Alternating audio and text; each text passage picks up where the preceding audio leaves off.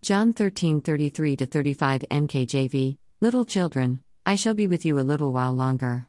You will seek me, and as I said to the Jews, where I am going, you cannot come, so now I say to you. 34 A new commandment I give to you, that you love one another, as I have loved you, that you also love one another. 35 By this all will know that you are my disciples, if you have love for one another. Jesus was preparing his apprentices for his death, where I am going, you cannot come. The season of having him present physically was drawing to a close. This was the reason he continued by saying, So now I say to you, the Master then commissioned his apprentices, graduating apostles, and new friends to obey a new commandment love one another as I have loved you. At the beginning of John 13, the Holy Spirit narrated thus John 13 1 NKJV, now before the feast of the Passover, when Jesus knew that his hour had come that he should depart from this world to the Father, having loved his own who were in the world, he loved them to the end. Jesus' primary function with his own was to love them.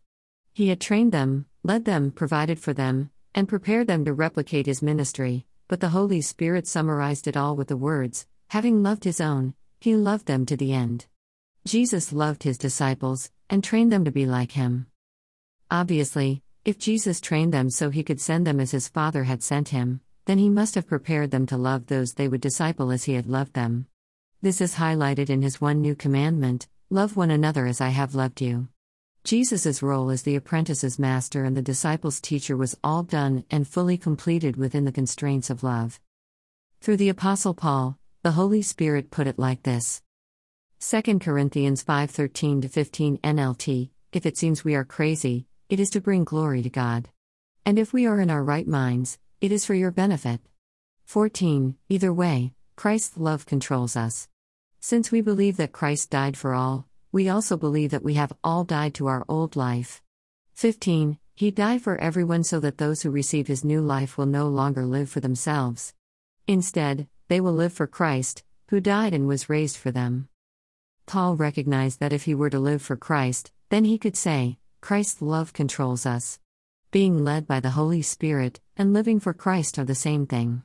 Either way, it equates to being led by God, who says of himself. 1 John 4 8 NKJV He who does not love does not know God, for God is love. God is love. If we allow Jesus to disciple us, then we will be coached, trained, and led by God's love to be loving to each other. John 13:35 NKJV By this all will know that you are my disciples, if you have love for one another. I repeat, if Jesus is discipling us, we will display his depth of love for each other. Love is his style and the culture of his kingdom, it is the motivation and objective of his apprenticeship. What's more, love is his one new commandment. Our Lord's vision is that love be the hallmark and distinguishing factor of our life and ministry. In fact, he wants it to be so obvious and so abnormal that people can only draw one conclusion when they witness our love those people are being discipled by none other than the Lord Jesus Christ Himself. Jesus, God's living Word and gracious Lord, commanded us to love each other with his depth of love.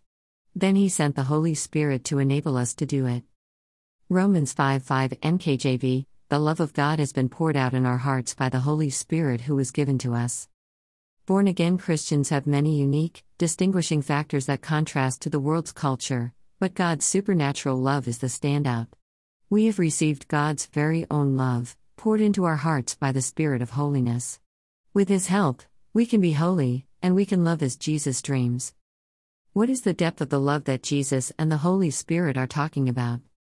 John 15:13 NKJV Greater love has no one than this, than to lay down one's life for his friends. The Holy Spirit, who knows the power and potential of the love he has poured into our hearts, applies it to us like this.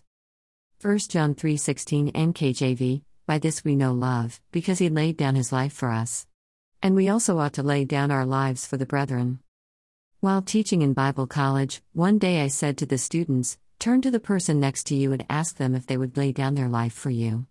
After asking her friend, one young woman immediately yelled back, she said she wouldn't do it. The first student was shocked to hear the honest confession of her companion. But we shouldn't be surprised, because Jesus' depth of self sacrificing love is not appealing to our flesh. That's why what I told the students to ask each other is a very confronting question. Laying down our own lives for our brothers and sisters in Christ is very costly. We would have to give up our self directed and self pleasing choices to yield to meeting the needs of others. This is why Jesus said, Count the cost before beginning to build your tower. Luke 14:28 NKJV.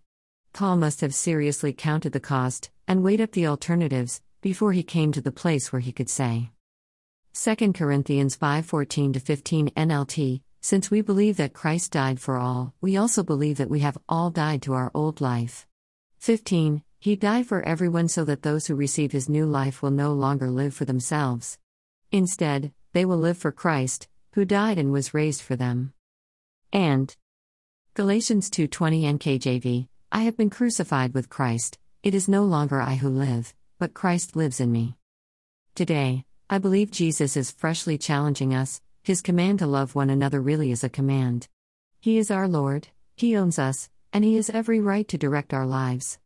Our response is not to try to find a way around this, or to seek justification for failing to lay down our lives for Jesus' friends. On the contrary, our wisest response is first to accept that He expects us to obey His new commandment, and then to discover His way of fulfilling it. We can obey Jesus' command to love, His commands are carriers of grace, the power to obey them, and the Holy Spirit has already poured God's own love into our hearts. Our role is to put our faith in Jesus' gracious words, and to activate and externalize the full potential of what the Holy Spirit has poured into us. Let's adopt Jesus' dream and the compelling, constraining, motivating factor of his discipling program love. Jesus will love you to the end. Do you have the vision to love those you are discipling till the end? If so, His grace will enable you, and His love pouring Holy Spirit will comfort, counsel, and help you.